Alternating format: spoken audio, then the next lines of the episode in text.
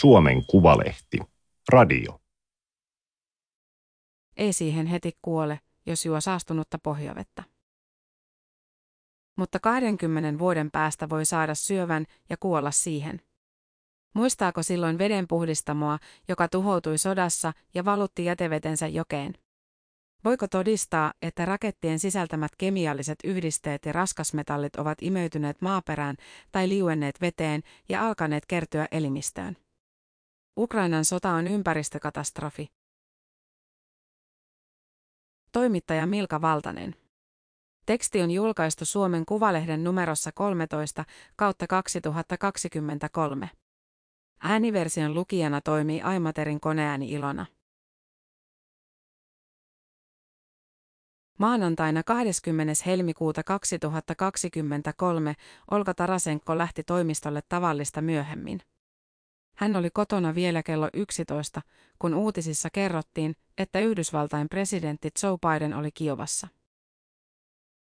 Mitä helvu? Hän lähetti viestin kaveriporukan viestikanavalle. Tiesittekö te tästä vai olenko ainoa, joka asuu kiven alla? Ystävä vastasi, en enää erota fiktiota ja todellisuutta, enkä siis voi yllättyä mistään. Tällaista elämää on nykyisin. Joka viikko tapahtuu jotain, mikä saa meidät pohtimaan, olemmeko hulluja vai elämmekö rinnakkaistodellisuudessa, Tarasenko kirjoitti muistiinpanoihinsa myöhemmin. Tuhottu talon Niprossa ja murskan alla huutavat ihmiset, Boris Johnson Ukrainan rautatieyhtiön lippispäässä Kiovassa. Tarasenko kuuli ilmahälytyksen ja sai siitä ilmoituksen puhelimeensa. Työmatka viivästyi lisää. Hälytyksen takia suuri osa Kiovan julkisesta liikenteestä lakkasi toimimasta. Liikenne ei muutenkaan ollut ihanteellinen. Johdenautot oli sähkökatkojen takia korvattu tavallisilla pusseilla, eikä niitä ollut tarpeeksi. Siitä huolimatta Tarasenko pakkasi ja lähti töihin. Matkalla hän kiinnitti seiniin ympäristöjärjestö EcoActionin julisteita vihreästä energiasta ja kuvasi TikTok-videon. Venäjä on tuhonnut Ukrainan energiaverkkoa järjestelmällisesti viime syksystä saakka. Pommittanut hiilivoimaloita, sähköasemia ja muuntajia. Ukrainalaiset ovat viettäneet talven aikana pitkiä aikoja pimeässä ja kylmässä ilman juoksevaa vettä. He ovat alkaneet kulkea ulkona eväiden ja taskulamppujen kanssa. Se on iskujen välitön vaikutus. Mutta pommituksilla on myös pitkäaikaisia seurauksia. Niitä on paljon vaikeampi huomata. Vuosi sitten sodan ensimmäisellä viikolla Tarasenko katseli ikkunasta, miten Venäjän räjäyttämä polttoainevarasta paloi horisontissa kuin punainen aurinko. Ilma tuntui raskaalta. Ehkä se johtui kemikaaleista, tai sitten se oli vain ahdistusta. Hän ei tiennyt, mutta piti ikkunat kiinni. Tarasenko oli painut perheensä kesämökille lähellä Kiovaa. Hänen kollegansa olivat hajallaan ympäri maata, osa jo ulkomailla. Oliko kestävän maatalouden kehittämisellä enää mitään väliä? Venäläiset kylvivät miinoja viljelijöiden pelloille. Oliko ilmansaasteiden terveysvaikutusten tutkimisella merkitystä tai ilmastonmuutokseen sopeutumisella? Sellaisten asioiden parissa Tarasenkon työpaikka, ukrainalainen ympäristöjärjestö EcoAction oli työskennellyt. Ennen sotaa se oli ajanut Ukrainassa tiukempaa ympäristösääntelyä. Vaatinut puhdasta juomavettä, hiilidioksidipäästöjen vähentämistä ja irtautumista fossiilisista polttoaineista. Nyt Tarasenko istui mökissä ilman keskuslämmitystä ja juoksevaa vettä ja ulkona Venäjä pommitti kaupunkeja. Miten siinä olisi voinut ajatella ilmastonmuutosta? Hän oli ollut valmistautunut hyökkäykseen. Pakannut tavaransa ja valmistellut työkavereitaan. Hätätilanteessa EcoActionin tuli olla ensisijaisesti kansalaisjärjestö ja vasta sen jälkeen ympäristöjärjestö. Sillä oli suuri yleisö, se voisi käyttää kanaviaan tärkeän tiedon jakamiseen. Mutta sitten kaikki alkoi, eikä hän enää tiennyt, selviäisivätkö he. Oli mahdollista, että järjestö vain hajoaisi ja kaikki lähtisivät omiin suuntiinsa. Ajatus pelotti Tarasenkoa. Mutta sitten he löysivät juuri sopivan projektin.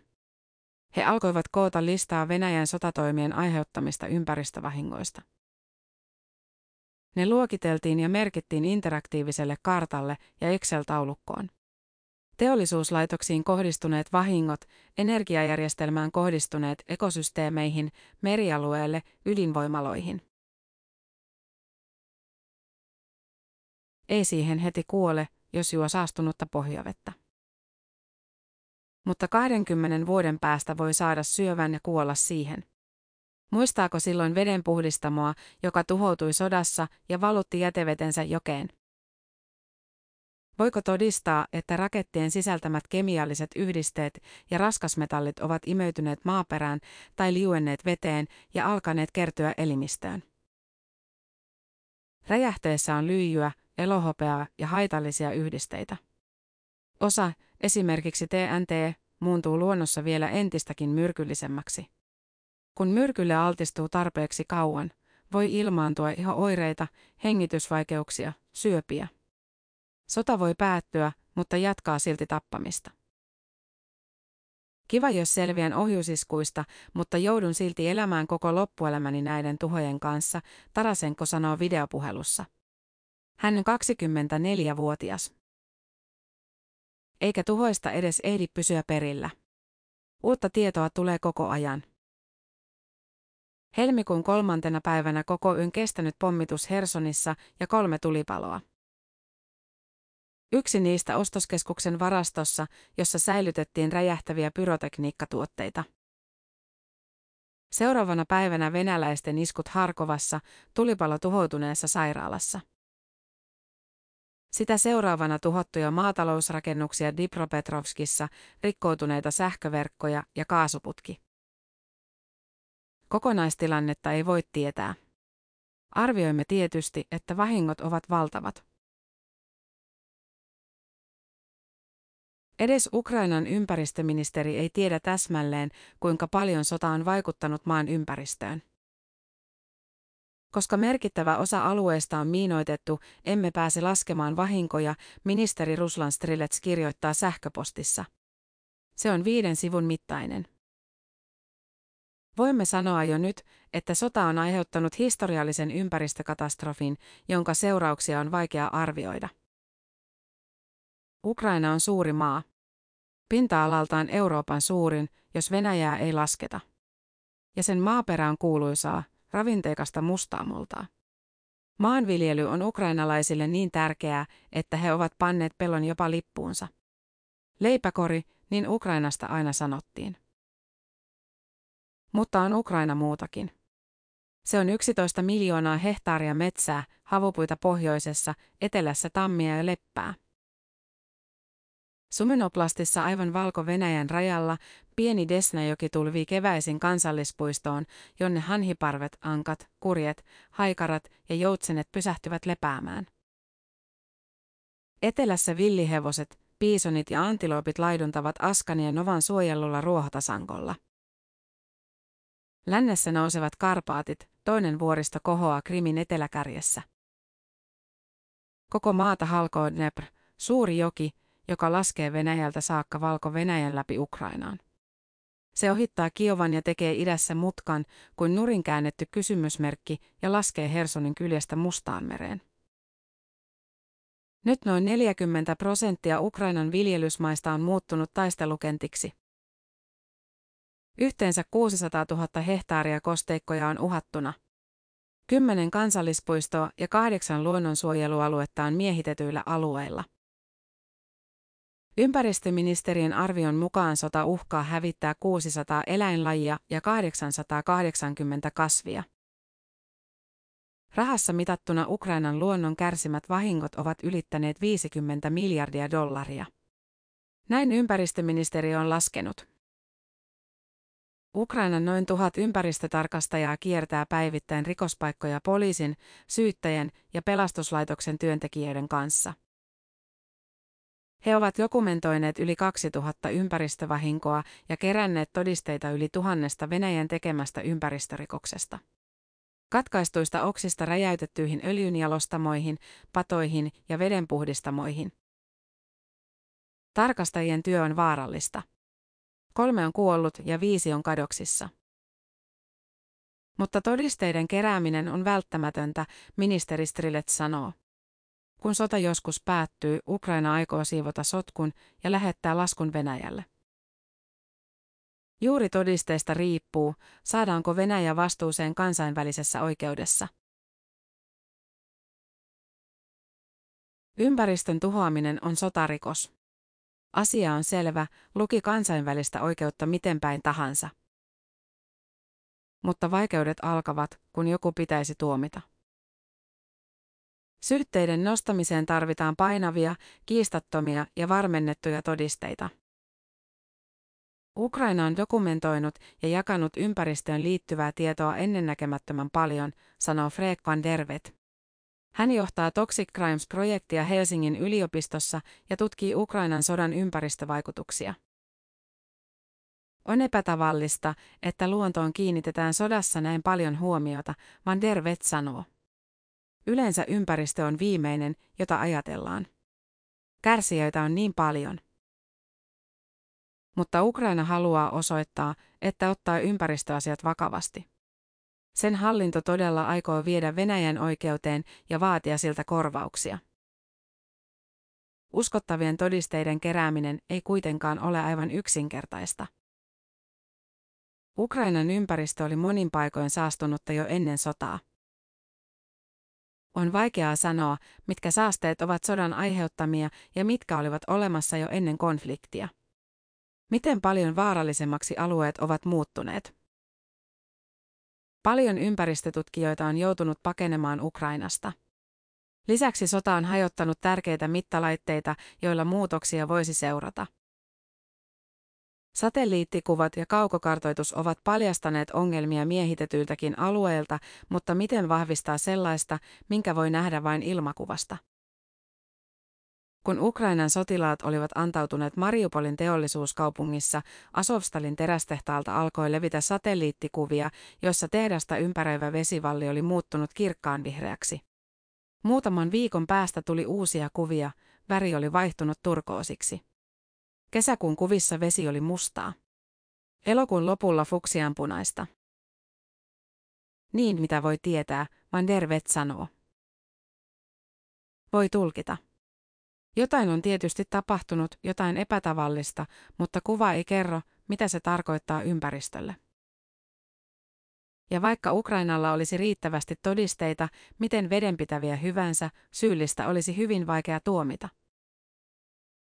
Sen perusteella, mitä tiedän aiemmista konflikteista, on hyvin, hyvin vaikea saada korvauksia, Van der Vet sanoo. Tiedän vain yhden tapauksen, Persianlahden sodan jälkeen. Professori Ulof Linden saapui Kuvaitiin tammikuussa 1991. Jo matkalla hän oli nähnyt Irakin jättämät jäljet. Juuri niitä Linden oli lähtenyt tutkimaan.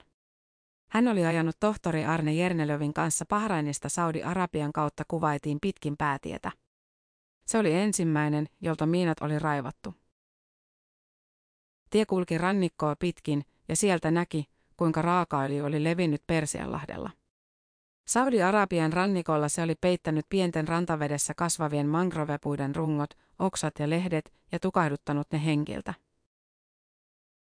Linnen tiesi jo, mitä rajan takana kuvaitissa oli tapahtunut. Kaikki tiesivät, Persianlahden sota oli otsikoissa ympäri maailmaa. Irak oli hyökännyt elokuussa. Julistanut Kuvaitin provinssikseen, jolla ei ollut omaa historiaa tai identiteettiä. Se ei ollut valtio ensinkään, vaan lapsi, joka palasi äitinsä syliin. Linden tunsi Kuvaitin hyvin, se oli hänelle toinen koti. Hän oli työskennellyt tutkimusprojektissa Kuvaitin tieteellisen tutkimuksen instituutissa. Se oli edistyksellinen laitos, jossa tehtiin ympäristötutkimusta uusilla ja kalliilla tutkimuslaitteilla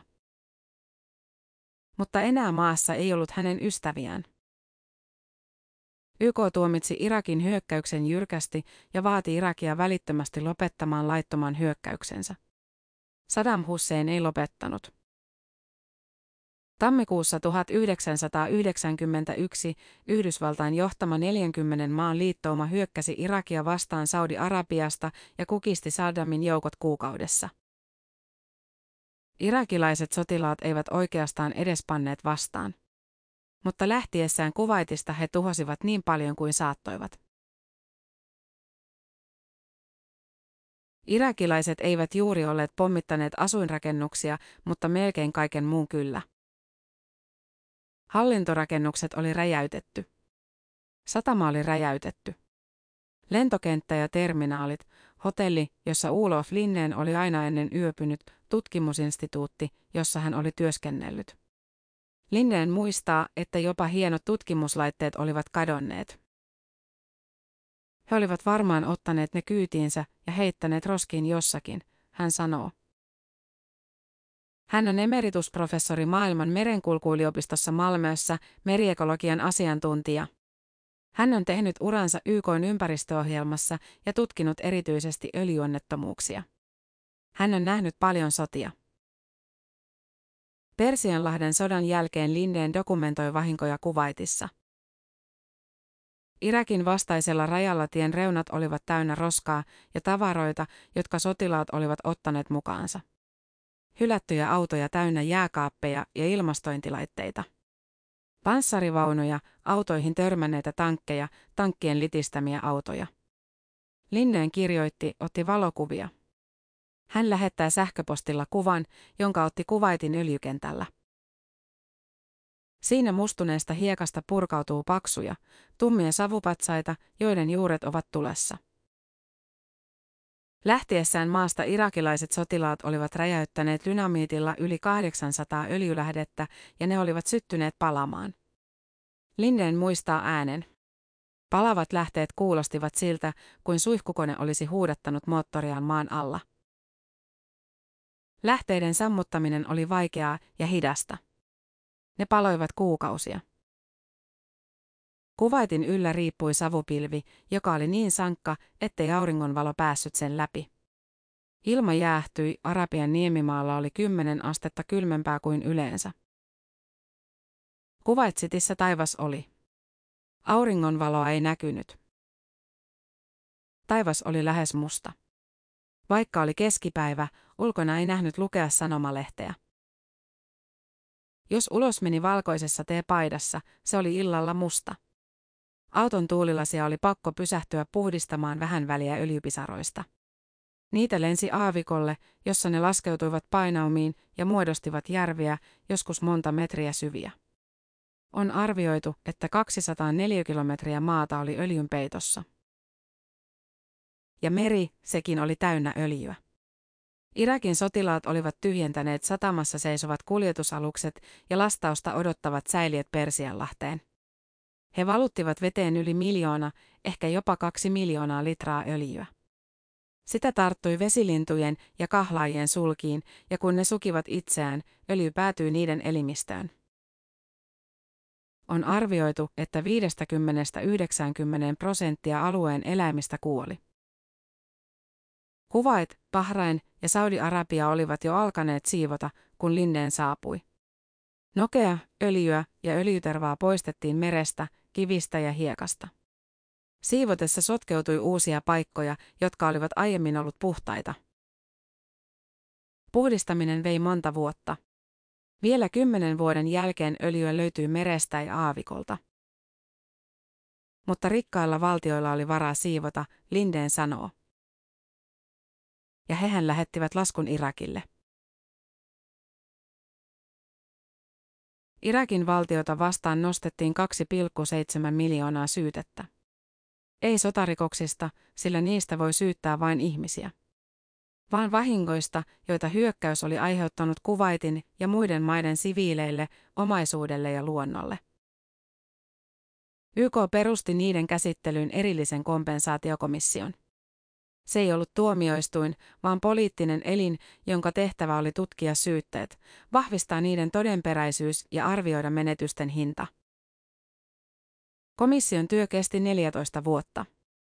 Vuonna 2005 se totesi Irakin syylliseksi puolentoista miljoonaan syytteeseen ja määräsi maan maksettavaksi 52,4 miljardia dollaria korvauksia.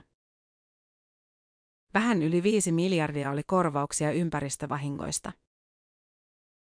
Se oli ensimmäinen kerta, kun valtio joutui maksamaan sodan ympäristötuhoista. Ja tähän mennessä ainoa.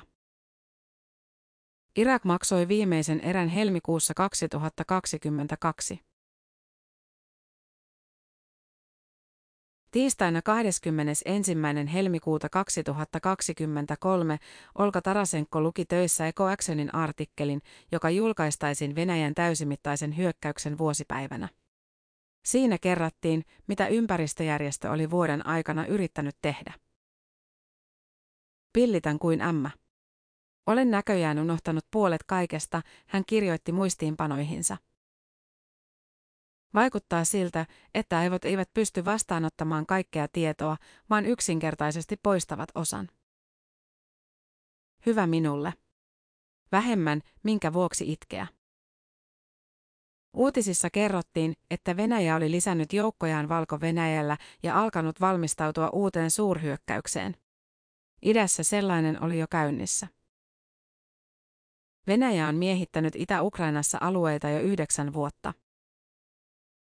Taisteluita käydään seudulla, jolla on paljon kaivoksia ja raskasta teollisuutta. Siellä ympäristöriskit ovat erityisen suuret. Laitokset on usein rakennettu vesistöjen lähelle. Jos joku niistä räjäytetään, tuhot ovat valtavia. Kuvittele, että joku pommittaisi Terrafamen metallitehtaan ja kaivoksen. Se tärvelisi järvet Sotkamossa ja kauempanakin. Ukrainassa samanlaisen laitoksen kemikaalit ja raskasmetallit leviäisivät jokia pitkin ympäri maata ja rajojen yli Venäjälle, Moldovaan ja Mustalle merelle. Toinen suuri vaara ovat Krimin, Donetskin ja Luhanskin hylätyt kaivokset. Miehittäjä on sulkenut hiilikaivoksia ja on viitteitä siitä, että ne ovat alkaneet tulvia. Jollei kaivosta pumppaa jatkuvasti tyhjäksi, se alkaa täyttyä vedellä. Veteen liukenee metalleja ja happoa. Jos se päätyy jokeen, se tuhoaa koko ekosysteemin.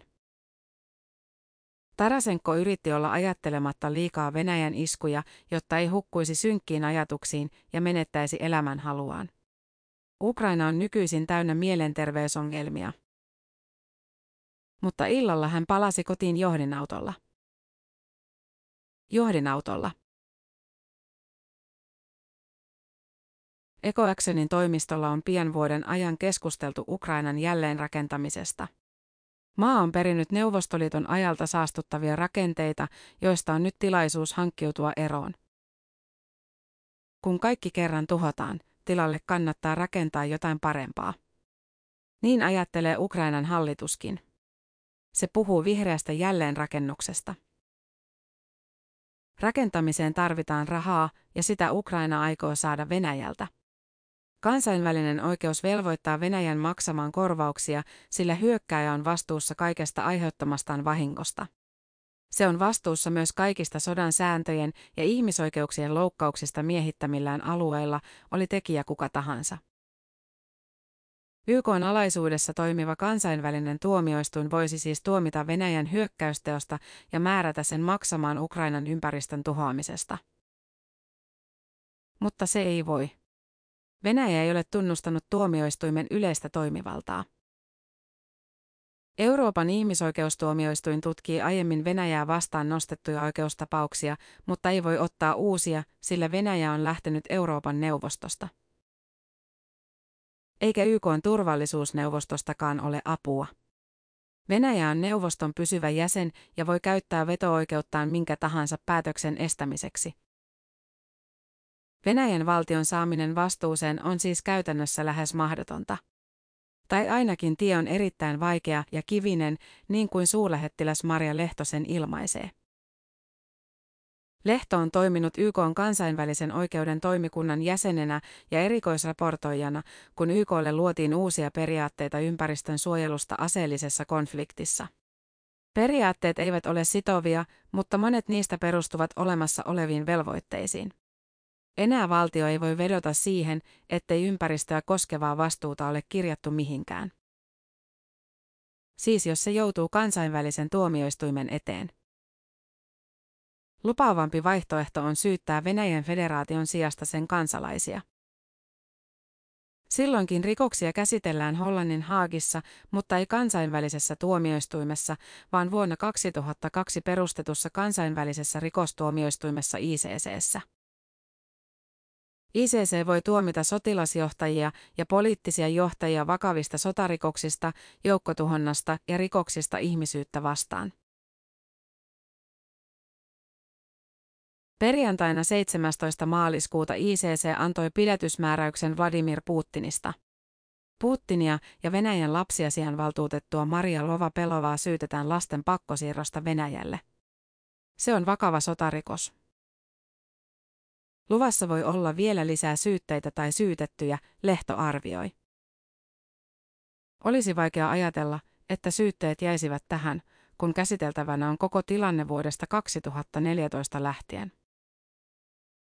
Sitä, luetaanko sotarikossyytteisiin myös ympäristötuhoja, on mahdotonta sanoa. Tuomioistuimen rooli on rajattu. ICC keskittyy vain kaikkein vakavimpiin rikoksiin. Se on kyllä luvannut kiinnittää erityistä huomiota ympäristöön kohdistuviin sotarikoksiin. Mutta sillä on jo aivan liikaa tutkittavaa. Sotarikoksiksi tulkittavia tekoja on jo niin mieletön määrä. Ja ollakseen sotarikosympäristön tuhoamisen on oltava vakavaa, pitkäaikaista ja laajamittaista. Eikä missään ole määritelty, mitä se oikeastaan tarkoittaa. Lisäksi epäiltyjä on voitava kuulla oikeudessa. Kansainvälinen rikostuomioistuin ei langeta tuomioita ilman syytetyn läsnäoloa. On vaikea kuvitella Putinia matkustamassa Haakiin. Venäjä ei ole edes hyväksynyt kansainvälisen rikosoikeuden perustamista. Kansalliset tuomioistuimet eri maissa voivat kuitenkin syyttää niitä, joilla on osuus Venäjän hyökkäyssotaan. Niin ne aikovat tehdäkin. Esimerkiksi Ukrainan tuomioistuimissa on vireille jo paljon tapauksia. Sotarikosten käsittely on kuitenkin hyvin hidasta, eikä edes Venäjän johdon vangitseminen palauttaisi tuhottua luontoa. Siksi YKssa on alettu puhua myös korvauskomission perustamisesta. Samanlaisen, joka 30 vuotta sitten määräsi Irakin maksamaan korvauksia ympäristötuhoista. Venäjä voi yrittää aiheuttaa ongelmia turvallisuusneuvostossa, mutta jos turvallisuusneuvosto on toimintakyvytön, yleiskokous voi ottaa käsiteltäväkseen kansainvälisen rauhan ja turvallisuuden kysymyksiä. Se voi perustaa erillisen korvauskomission tai hyökkäysrikostuomioistuimen. Mutta siihen tarvitaan riittävän monen valtion tuki. Keskiviikkona 22. helmikuuta Olga Tarasenko vastasi töissä kirjeisiin. Hän kommentoi Eko Actionin artikkeleita ja suunnitteli tulevaa toimintaa. Järjestö täyttäisi maaliskuussa kuusi vuotta, mutta Tarasenko epäili olevansa ainoa, joka muistaisi koko asian. Kulunut vuosi on ollut järjestölle vaikea. Monella on kova stressi ja hermot kireällä. Toimistolla on riidelty enemmän kuin ennen, olen asettanut itselleni säännön, ole kiltimpi. Työkavereille ja itsellesi, Tarasenko kirjoitti. Hän kiinnostui ympäristöstä yliopistossa. Luki paljon muovista ja oppi, että muovipullot ja hammasharjat eivät maatuisi vielä silloinkaan, kun hän itse olisi jo multaa.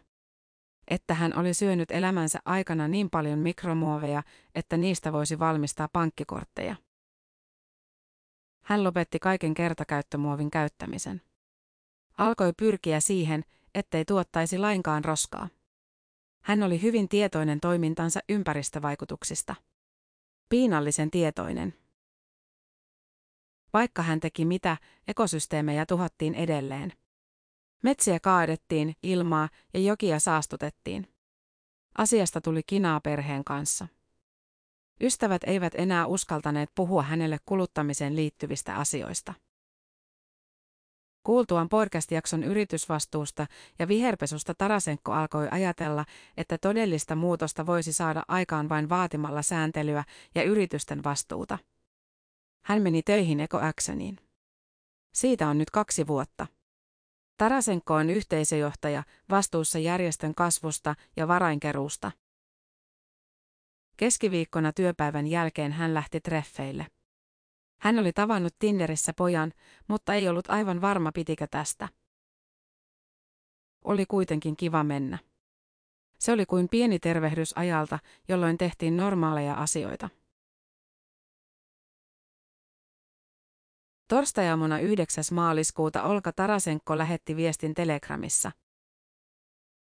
Huomenta. On aamu Kiovassa ja kello on 6.13. Makaamme kämpikseni kanssa käytävässä vilttien päällä. Heräsin kovaan räjähdysääneen.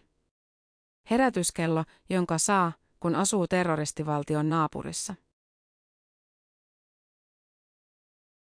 Olka Tarasenko piti juttua varten päiväkirjaa arjestaan Kiovassa. Juttua varten on haastateltu myös ulkopoliittisen instituutin vanhempaa tutkijaa Emma Hakalaa. Lähteenä on käytetty SYMIRPinen artikkelia Developments in the Law of Environmental Reparations, a Case Study of the UN Compensation Commission ja Ulof Lindenin ja Arne Jernelövin raporttia The Environmental Impacts of the Gulf War. Tämä oli Suomen Kuvalehden juttu, ei siihen heti kuole, jos juo saastunutta pohjavettä.